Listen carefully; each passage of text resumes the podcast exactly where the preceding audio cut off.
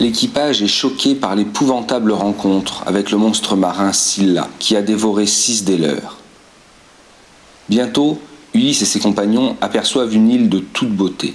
Sur cette île vit le troupeau d'Apollon, le dieu du soleil.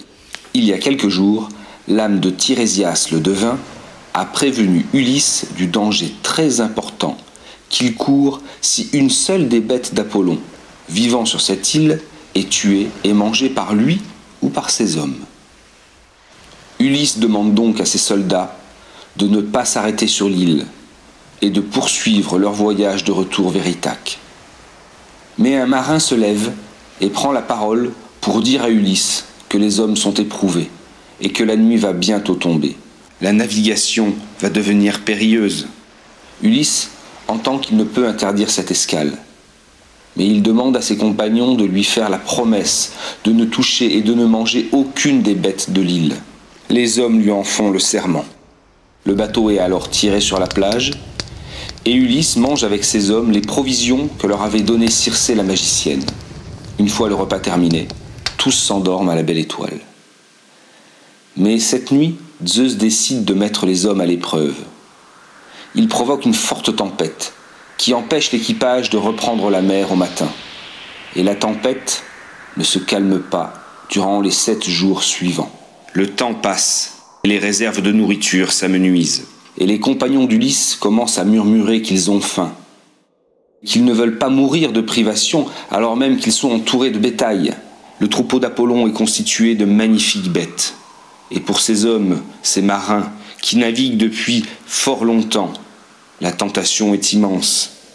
Ulysse part prier les dieux à l'écart du groupe pour obtenir des vents favorables. Pendant ce temps, un des marins fait une proposition aux autres.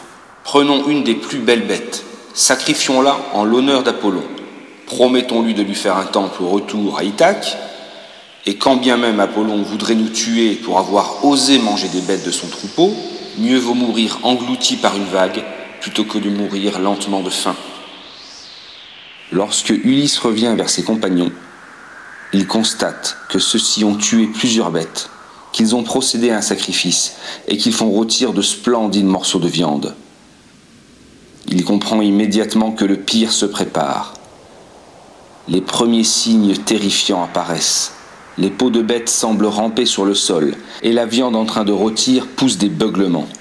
Mais ces signes n'inquiètent pas les marins qui festoient gaiement. Maintenant que la tempête provoquée par Zeus se calme, Ulysse ordonne la mise à l'eau rapide du navire. Tous embarquent et gagnent la haute mer grâce au vent favorable.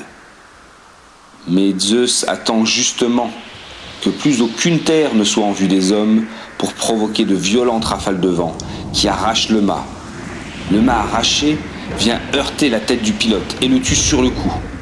Puis Zeus lance la foudre sur le navire. L'éclair projette les hommes dans l'eau et tous se noient. Seul Ulysse reste sur le navire. Mais les puissantes vagues viennent briser le bateau. Ulysse fabrique rapidement un malheureux flotteur constitué de morceaux de bois reliés par une lanière de cuir. Puis il s'accroche à ce radeau de fortune et dérive sur la mer pendant neuf jours et neuf nuits. Au dixième jour, les dieux le font s'échouer sur une île. Ulysse est désormais le seul encore en vie des guerriers d'Ithaque à être parti de Troie. Absolument épuisé et affaibli par la faim et la soif, son corps est roulé par les vagues sur l'île de la nymphe Calypso.